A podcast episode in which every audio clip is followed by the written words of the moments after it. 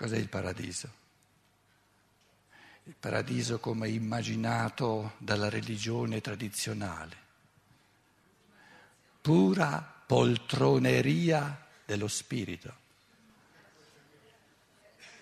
Perché ci, ci si tira fuori dal mondo dove c'è qualcosa da fare.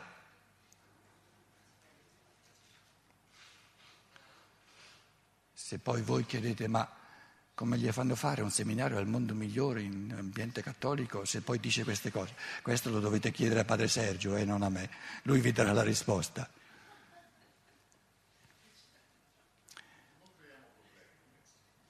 Sono problemi che sto creando?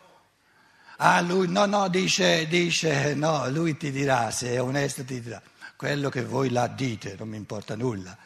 A me basta la percezione dei soldi. Tanto è vero che il linguaggio dice, percepisce dei soldi, vedete? Anche quello è il mondo della percezione.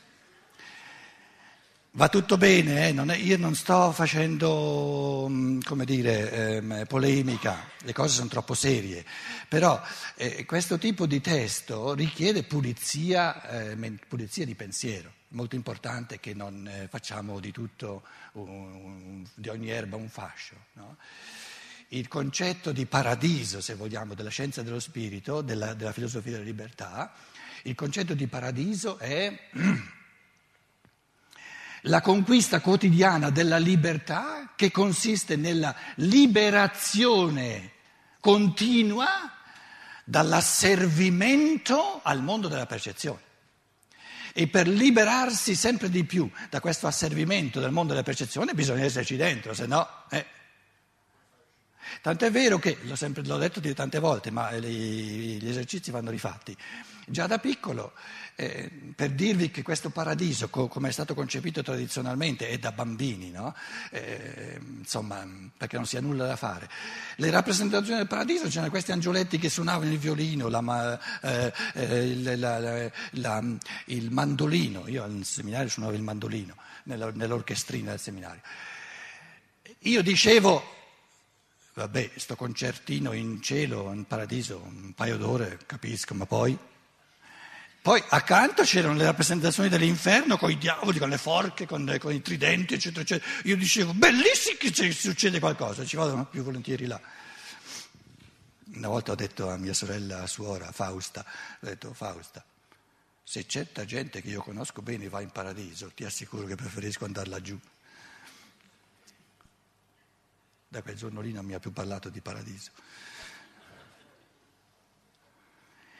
17. Questa trasparente chiarezza riguardo al processo del pensare è del tutto indipendente dalla nostra conoscenza delle sue basi fisiologiche. Adesso A, il nostro tipo qui A, senza chiedere, senza udire, senza sentire ciò che B gli ha da dire, si fa pensieri suoi sul, per capire, no? si fa pensieri lui per capire perché B gli ha dedicato così poco tempo negli ultimi giorni. No? E adesso la domanda è, di questo paragrafo, la domanda è, B, cioè A, in questo momento, ha la percezione del fatto che i suoi pensieri vengono prodotti dal cervello, dalla fisiologia? Dipendono da ciò che ha mangiato? Da come è stata la digestione? Dipendono da come ha dormito? Dipendono dal caffè che ha bevuto o che non ha bevuto perché era orzo, oppure se se l'è portato dalla Germania, che era caffè, di quelli che si rispettano. La domanda è, questo A ha l'impressione che i suoi pensieri dipendano in qualche modo dal DNA del cervello? Il sostrato fisiologico non c'entra nulla.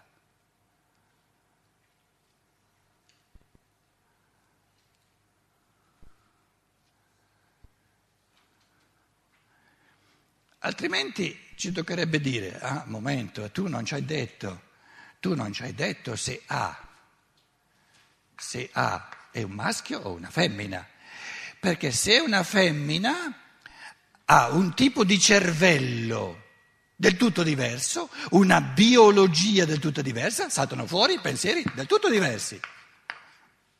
Se invece A è un maschietto, ha una biologia del tutto diversa, un cervello che si rispetta molto di più di quello femminile, giusto perché il relatore è un maschietto, e quindi saltano fuori tutt'altri pensieri. È giusto il discorso?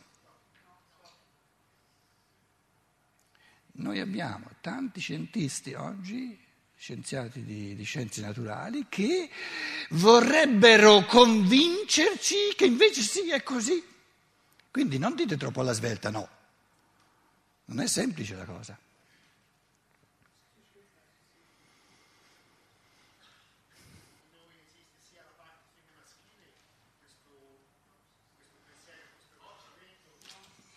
Non si sente, non si sente, è inutile che vi parlate addosso, capito? Lasciate parlare soltanto me che andiamo meglio.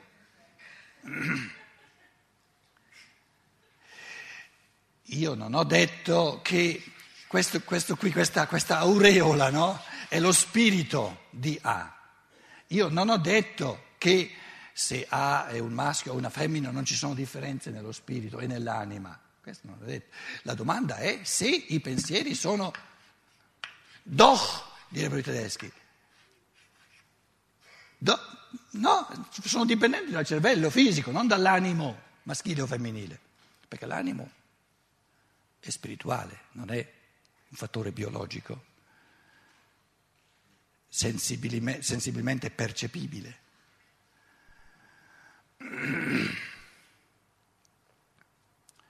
Come si dirime questa questione?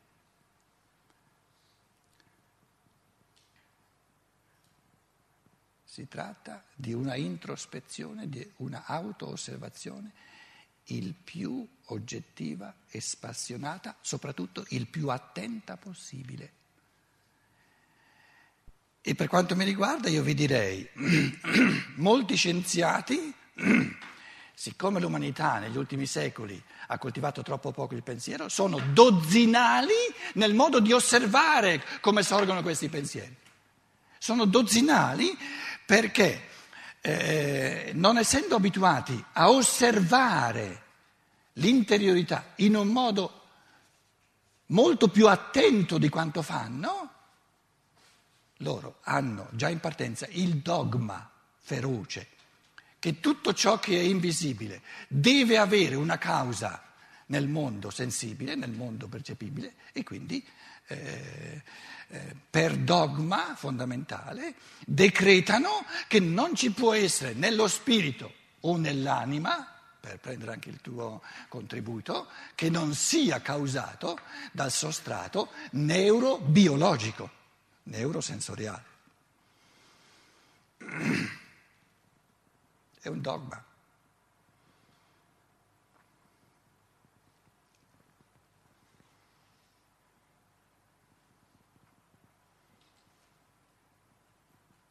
Che una persona si convinca che è così o che è così dipende da lui, dipende da lei,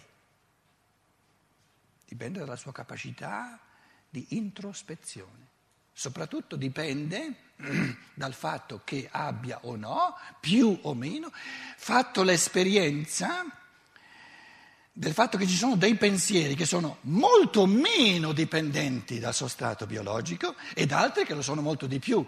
Quindi non ci, no, no, non ci sono assolutezze, o del tutto indipendente o del tutto dipendente, come dicevo prima. Si tratta di aver fatto l'esperienza proprio di, di, di queste percentualità, se volete, di dipendenza o di affrancamento dal, dal, dalla realtà biologica.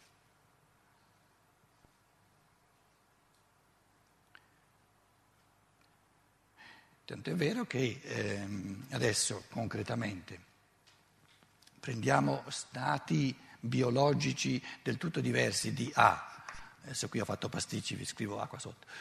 Eh, ehm, dunque, a stomaco eh, vuoto sta dicendo questi pensieri, ah, eh, adesso capisco perché eh, B mi ha mandato a spasso e perché ha avuto a che fare con C.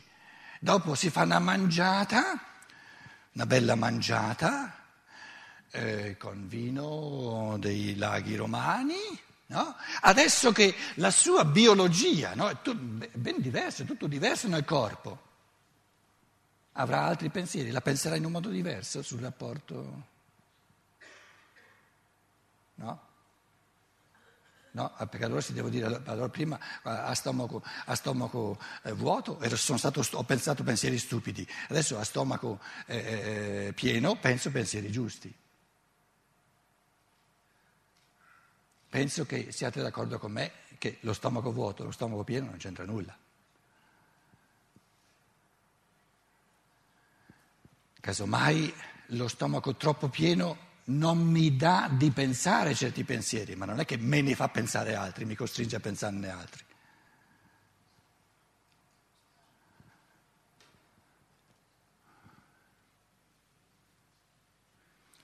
Che cosa vuol dire il fatto che siete tutti così perplessi, eh, che, che, che, c'è un pensare qui in, in sala, eccetera, eccetera, eccetera?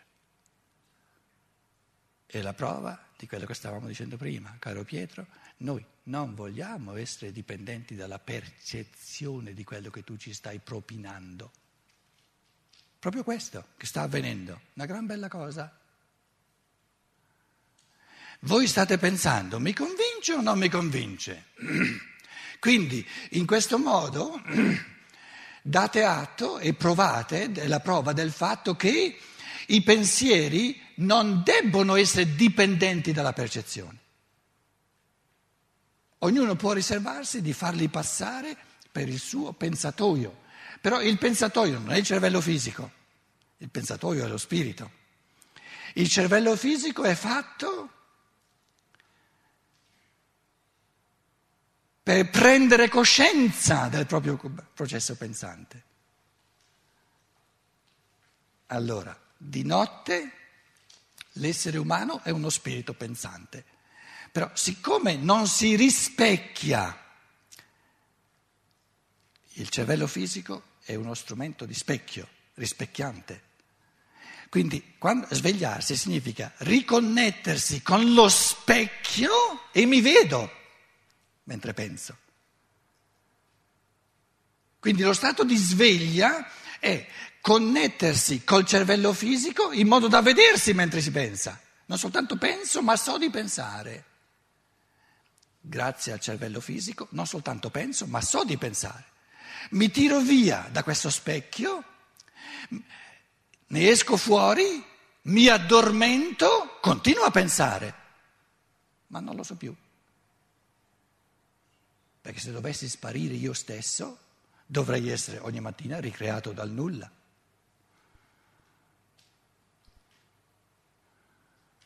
Quindi l'interazione col cervello non ha nulla a che fare col pensare, ha a che fare con l'aver coscienza del pensare.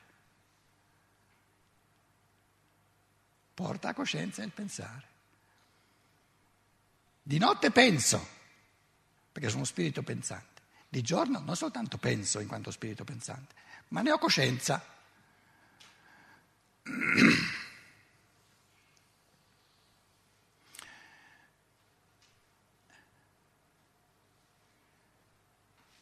Voi entrate in una stanza, c'è una persona che dorme.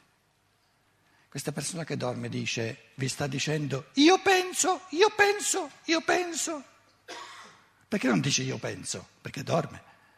Perché non dice io penso? Perché pensa senza saperlo. Pensa senza saperlo. Si sveglia e dice, io penso. Che è successo?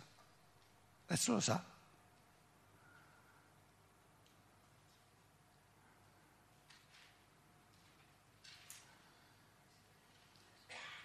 Com'è? Si vede riflesso nel cervello fisico. Uno, adesso immaginate, lì eh, seconda, in quel secondo riquadro c'è uno specchio no? e una persona qui no? cammina,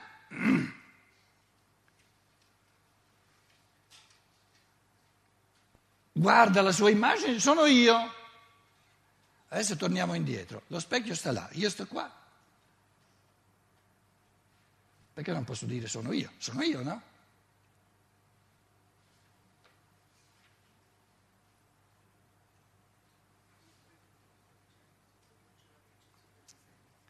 Sono io senza concentrarmi sul fatto che sono io. Sono io, punto e basta. Adesso vado avanti e mi vedo nello specchio. Ah, quello sono io. È un raddoppiamento. È un raddoppiamento di me, in quanto io e in quanto immagine. Lo stato di sveglia è un raddoppiamento, uno sdoppiamento tra io, e io pensante, che è sempre pensante, e si aggiunge lo, il raddoppiamento della coscienza, dell'immagine riflessa. Ah, io sono pensante, sono io che pensa. Ma il fatto di dire sono io che pensa, sono io che penso, aggiunge qualcosa al fatto che io penso sempre, sono io che penso. Il fatto di saperlo aggiunge qualcosa?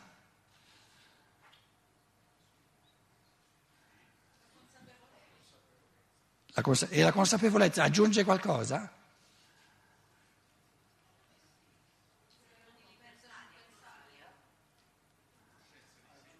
La scoperta che sono io a pensare può essere per me l'incentivo a pensare sempre meglio.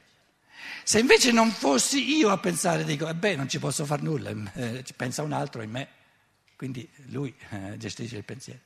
Nel momento in cui mi rendo conto, grazie al corpo, che sono io a pensare, ah, se sono io a pensare, allora decido io com'è il mio pensiero. Sono io a decidere se è povero, se è, se è ricco, se è profondo, se è superficiale, eccetera, eccetera.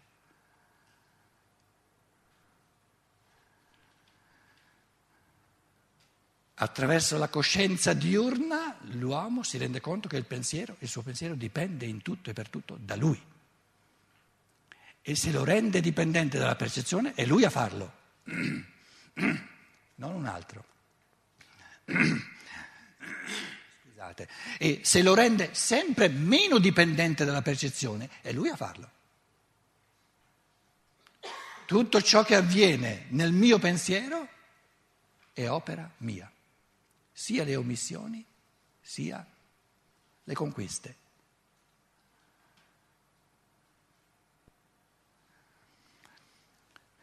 Allora, questa trasparente chiarezza riguardo al processo del pensare è del tutto indipendente dalla nostra conoscenza delle sue basi fisiologiche, oggi diremmo neurobiologiche del DNA. Io parlo qui del pensare in quanto esso ci si rivela dall'osservazione della nostra attività spirituale, osservazione introspettiva, come dicevo prima. Non considero affatto il modo in cui un procedimento materiale del mio cervello può produrne o influenzarne un altro mentre io sto compiendo un'operazione di pensiero. Mentre io sto riflettendo sul rapporto tra B e C, C è ammalato, depresso, eccetera, no? I pensieri che mi faccio sono dipendenti da procedimenti che avvengono nel mio cervello? No, ma neanche minimamente io ho questa impressione, ha questo, questa affermazione non ha nessun, nessuna base di percezione introspettiva perché la mia attenta percezione introspettiva mi dice in queste riflessioni sul rapporto tra B e C non c'entra nulla ciò che avviene nel mio cervello. Ciò che avviene nel mio cervello mi concede di sapere che sto pensando questi pensieri, ma non è causante per il modo in cui io connetto questi pensieri o quali pensieri penso.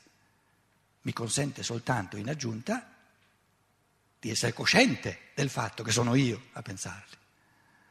Perché un conto, un conto pensare, è un conto pensare di pensare, sapere di pensare, essere cosciente di pensare. La definizione di Aristotele dello spirito divino non è soltanto lo spirito pensante, noesis. ma lo spirito pensante che è assolutamente autocosciente. Noesis, noesios. Pensare del pensare. Pensare è autocosciente. Pensare che sa i fatti suoi.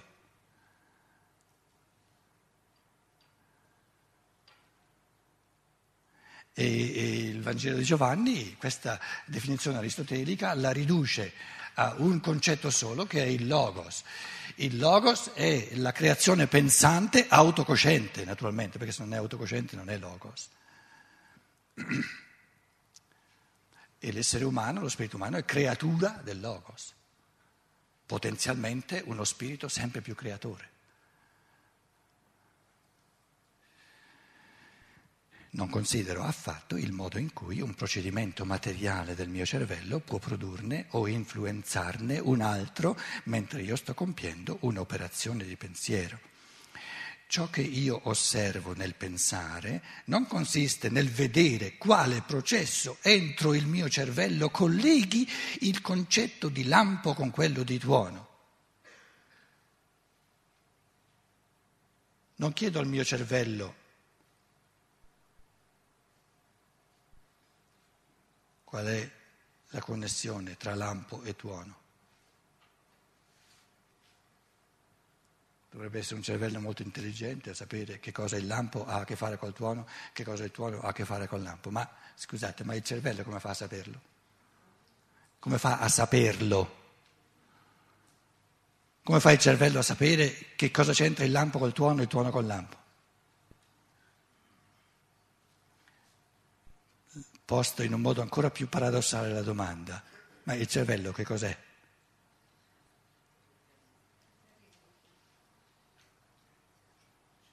Un'enorme complessità dei pensieri.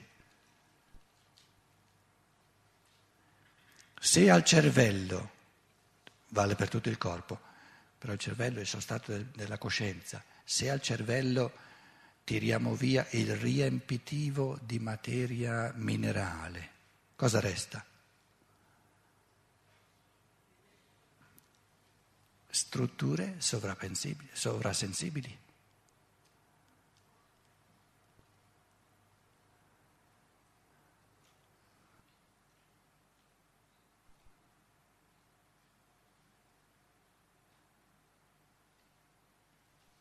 Quando una persona muore, tira fuori lo spirito dal cervello, tira fuori l'anima, tira fuori le forze vitali, tira fuori, importantissimo, le forze formanti, cosa resta? Polvere? Informe? Polvere?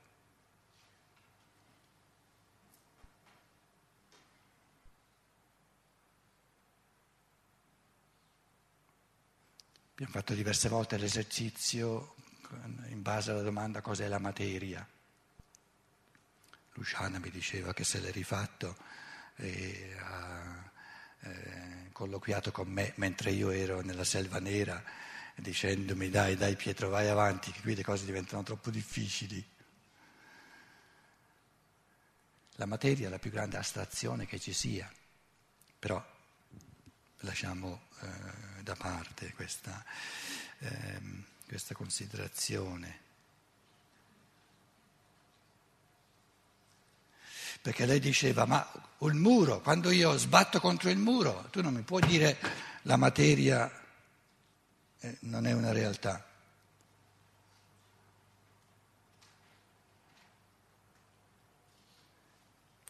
Non c'è mai stato nessuno che ha sbattuto contro il muro non esiste proprio. Non c'è mai stato nessuno che ha sbattuto contro il muro. È un modo del tutto rudimentale, infantile di esprimere il fenomeno. Ci sono stati esseri umani che hanno vissuto il dolore di una protuberanza fisica, ma il dolore è una realtà, non il muro.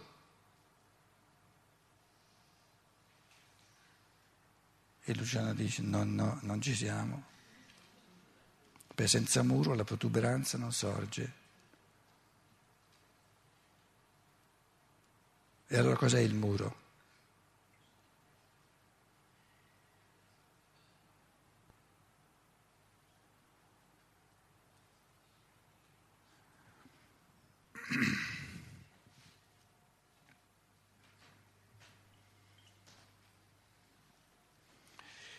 Scienza dello spirito è un, più, un po' più difficilina della scienza naturale perché complessifica le cose. Allora Steiner direbbe un muro, la cosiddetta materia, sono.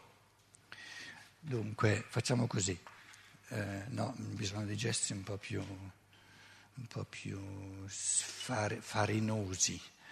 Um, ci sono eh,